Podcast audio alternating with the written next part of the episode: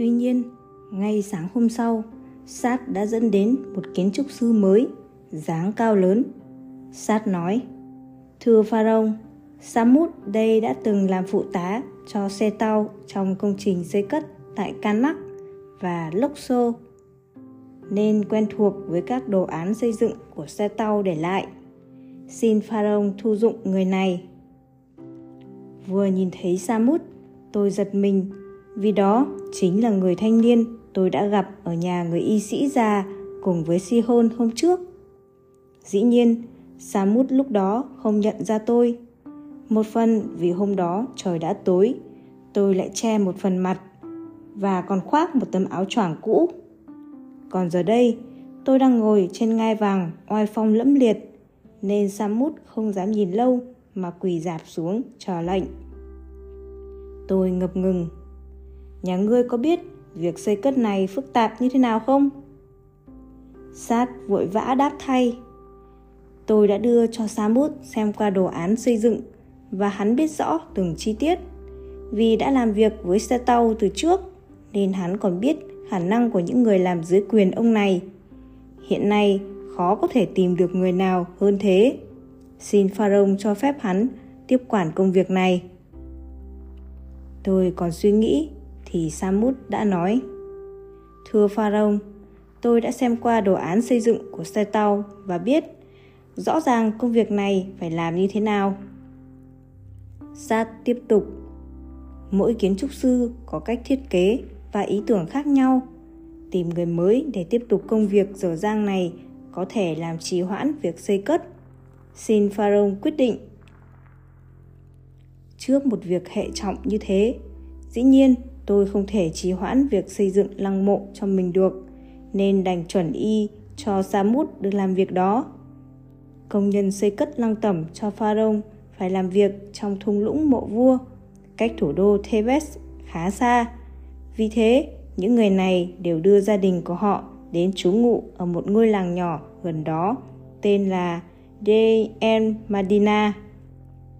Ít lâu sau, tôi cho gọi Ehu, một thám tử thân tín đến. Ta muốn ngươi theo dõi nhân công xây dựng lăng mộ của ta. Có chuyện bất thường gì thì báo cho ta biết. Ta muốn biết rõ chi tiết để không kẻ nào gian lận được nữa. Ehu bật cười. Sau cái chết của xe tàu, hạ thần đảm bảo không còn tên nào dám giở trò nữa đâu, thưa Pharaoh. Tôi nói thêm, ta muốn biết về Samut, xem hắn làm việc như thế nào. Erhu báo cáo, sau khi được giao phó trọng trách cao hơn với mức lương hậu hĩnh của một kiến trúc sư, Samut lập gia đình ngay và dọn về sống ở Del Madina, gần với công trình. Tôi hỏi, gia đình của hắn gồm những ai? Người thám tử trả lời, chỉ có hắn và một cô vợ trẻ ở đó thôi ạ. Tôi không nói thêm gì, nhưng trong lòng tự nhiên dâng lên một cảm xúc kỳ lạ vì biết người con gái mà tôi rất có thiện cảm kia đã thuộc về người khác. Vài hôm sau, Sát bước vào, trình lên một báo cáo. Thưa Pharaoh, tôi đã điều tra xong những công trình xây dựng đền thờ và nhận thấy một số việc không minh bạch cùng những kẻ có liên quan. Xin Pharaoh cho trừng trị ngay những kẻ này. Tôi nghĩ thầm, tên giáo sĩ này quả to gan. Ta đã tuyên bố sẽ đích thân điều tra việc xây dựng của giáo sĩ, mà hắn lại đưa ngay ra vài con tốt thí để che đậy cho phe nhóm của hắn.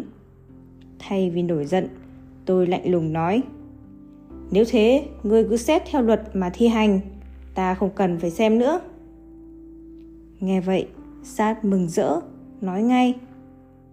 Nếu thế, xin Pharaoh cho chúng tôi được tiếp tục công việc xây dựng đền thờ. Tôi trả lời, để ta suy nghĩ thêm đã. Hôm nay ta muốn đi xem việc xây răng lăng tẩm của ta đang tiến hành như thế nào đã. Tuy khó chịu, nhưng Sát cũng thu xếp một đoàn quân sĩ hộ tống tôi và hoàng hậu Nedium đến thung lũng mộ vua. Được tin Pharaoh đến, Samut vội vã ra đón. Anh ta tường trình cho tôi biết công việc đang được tiến hành theo như lịch trình và đưa tôi tham quan công trình đang được đào sâu vào lòng núi. Đến giờ ăn trưa, quân sĩ dâng lên những món ăn đã được chuẩn bị từ trước để tôi và hoàng hậu dùng bữa. Tôi ngồi ăn dưới mái lều được dựng trên một mô đất cao. Từ đây, tôi có thể quan sát những thợ xây và nô lệ đang làm việc phía dưới. Đang ăn, tôi bỗng nhìn thấy một thiếu nữ từ xa mang một giỏ thức ăn đến phân phát cho thợ. Một bóng dáng rất quen thuộc. Trong tôi tự nhiên như bừng lên một luồng gió mát. Người thiếu nữ đó chính là Si Hôn. Ơ Hu đứng gần đó, vô tình báo cáo. Đó là vợ của Samut. Vào giờ ăn, vợ của những người thọ xây phải mang thức ăn đến, nhưng chỉ những người lớn tuổi già nua thôi. Những người vợ trẻ ít ai dám mạo hiểm đi vào giữa đám đông trai tráng thợ thuyền mà không sợ bị trêu chọc hay quấy rối. Tuy nhiên, cô này thì khác. Không phải vì cô là vợ của Samut đâu. Ngày trước, vợ của xe tàu cũng không dám đến đây. Nhưng... Tôi hỏi John, nhưng làm sao? Gã thám tử hơi ngạc nhiên. Cô này thì khác. Pharaoh có thấy không? Cô ta mang rất nhiều thức ăn phát cho những người chưa có gia đình, không có ai lo cơm nước và những người lớn tuổi mà người vợ già không thể đi từ làng Madina đến đây được. Trước giờ chưa có ai làm như vậy. Mặc dù lúc đó cũng nhiều phụ nữ mang đồ ăn đến cho chồng, nhưng Sihon đi đến đâu là đám đông đều tránh ra một bên. Không ai tỏ thái độ đùa cợt, trêu chọc như thường thấy ở những công trường xây dựng khác. Sihon thong thả phát thức ăn cho mọi người, rồi quay qua băng bó cho những người bị thương khi làm việc.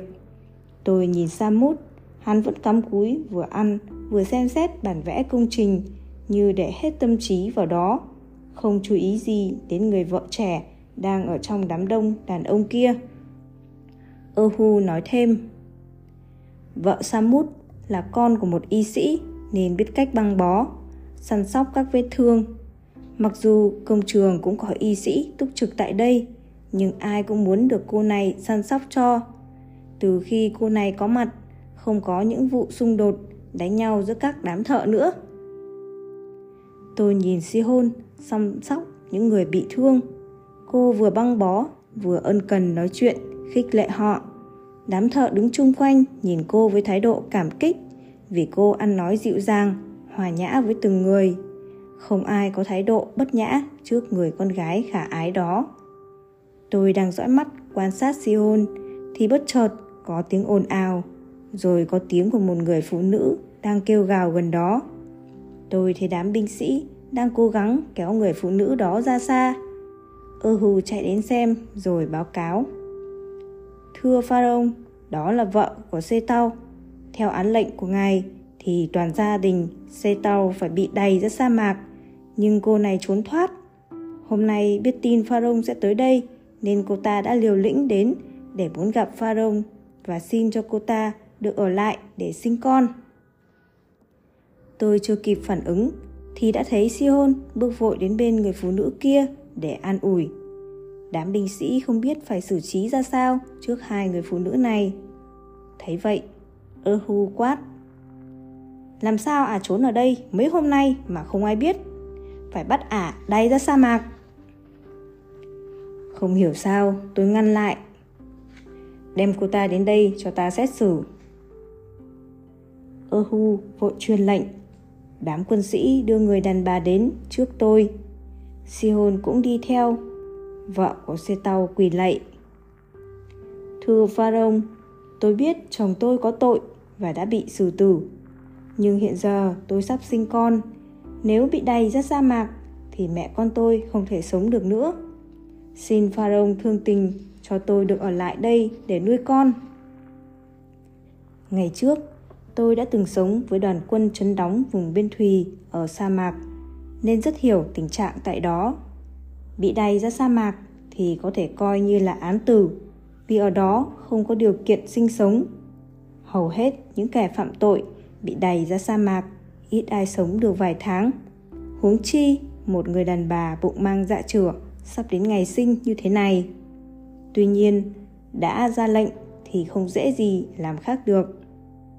Tôi nhìn Sihon đang ân cần an ủi người phụ nữ này và chợt nghĩ đến quan niệm về tình thương mà tôi đã nói chuyện với người y sĩ già hôm trước. Tôi vẫn đang suy nghĩ thì Sihon chợt bước tới quỳ trước mặt tôi. Xin Pharaoh hãy ban ơn, cho phép chị ấy được ở lại để sinh con. Cha đứa trẻ có tội, nhưng đứa trẻ đâu có tội gì. Nếu Pharaoh cho phép, tôi xin tình nguyện săn sóc chị ấy cho đến khi sinh nở xong. Câu nói của Sihon làm tôi ngạc nhiên và có một sức mạnh kỳ lạ. Tôi gật đầu rồi giơ tay lên ra chỉ thị. Được rồi, ta cho phép ngươi được ở lại Media để sinh con, rồi sẽ thụ án sau. Vợ của Setao mừng rỡ, quỳ xuống, líu díu vài câu cảm ơn, rồi lui ra. Sihon cũng bước đi theo. Tôi bâng khuâng nhìn theo bóng dáng cô khuất dần sau cồn cát sa mạc. Từ mấy tuần lễ nay, việc ngưng các công trình xây dựng đền thờ đã tạo ra một luồng dư luận bất lợi trong vương quốc vì thợ và nô lệ đột nhiên không có việc làm để kiếm sống. Không ai biết vì sao lại có lệnh đó. Đối với Ai Cập, việc xây cất lăng tẩm, mồ mả hay đền thờ là một nghề quan trọng giúp nuôi sống hàng trăm ngàn người. Hiện nay, tất cả đều ngừng lại, tạo ra tình trạng hoang mang rối loạn vì không ai biết việc gì sẽ xảy ra. Giới giáo sĩ bất mãn nhưng chưa dám tỏ thái độ vì từ trước đến nay tôi vẫn luôn là ân nhân của họ. Các quan lại triều đình cũng bất mãn vì tôi không cho tăng thuế. Mặc dù các tướng lĩnh đã nhiều lần đến xin, nhưng tôi vẫn cương quyết không cho phép vì nghĩ đến những hậu quả mà dân chúng phải gánh chịu như lời nói của vị y sĩ già. Tôi đã mất ngủ nhiều đêm vì cứ phải đắn đo suy nghĩ về những việc này. Nếu để mọi việc xảy ra thành tiền lệ, tăng thuế để lấy tiền rèn đúc vũ khí cho chiến tranh để làm vui lòng các võ quan, tiếp tục xây cất đền thờ để làm vui lòng giới giáo sĩ thì thật dễ dàng. Thì dân chúng sẽ chẳng là phải là người chịu đựng áp lực này. Tương lai của họ sẽ như thế nào khi mà điều kiện sinh sống trở nên khó khăn rồi những đứa trẻ lớn lên không được dạy dỗ cẩn thận thì sẽ ra sao? Tôi chạy lòng nghĩ về địa vị pharaoh quyền uy của mình và sự cô đơn trong cung điện đầy mỹ nữ xinh đẹp này. Rồi cho tự hỏi, không biết Sihon có nhớ hay nghĩ gì đến tôi không? Tôi nghĩ đến đấng thái dương và trải nghiệm lạ lùng ngoài sa mạc, cũng như việc phung phí tài nguyên vào những đền thờ to lớn cho những giáo sĩ đã đưa tôi lên ngôi vị như ngày nay.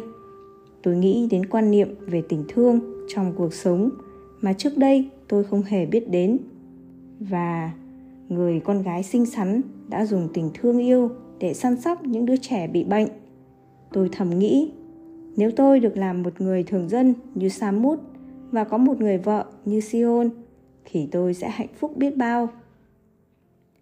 Tôi đang trong dòng suy nghĩ mông lung, thì hoàng hậu Nedium bên ngoài bước vào. Đã lâu rồi tôi không tiếp xúc với Nedium.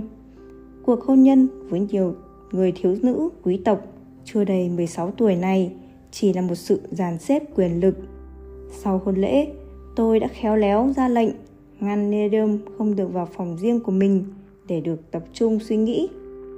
Tôi nghiêm giọng nhìn Nedium. Ai cho phép nàng vào đây? Nàng nhẹ nhàng thưa. Thiếp biết Pharaoh không được an ổn và thường mất ngủ. Là vợ chồng, tuy không chung phòng, nhưng thiếp vẫn thường xuyên theo dõi sức khỏe của Pharaoh. Gần đây, thiếp biết Pharaoh không thích tiếp xúc với các cung nữ Mặc dù triều đình đã tuyển nhiều người đến từ các nơi xa để phục vụ cho ngài.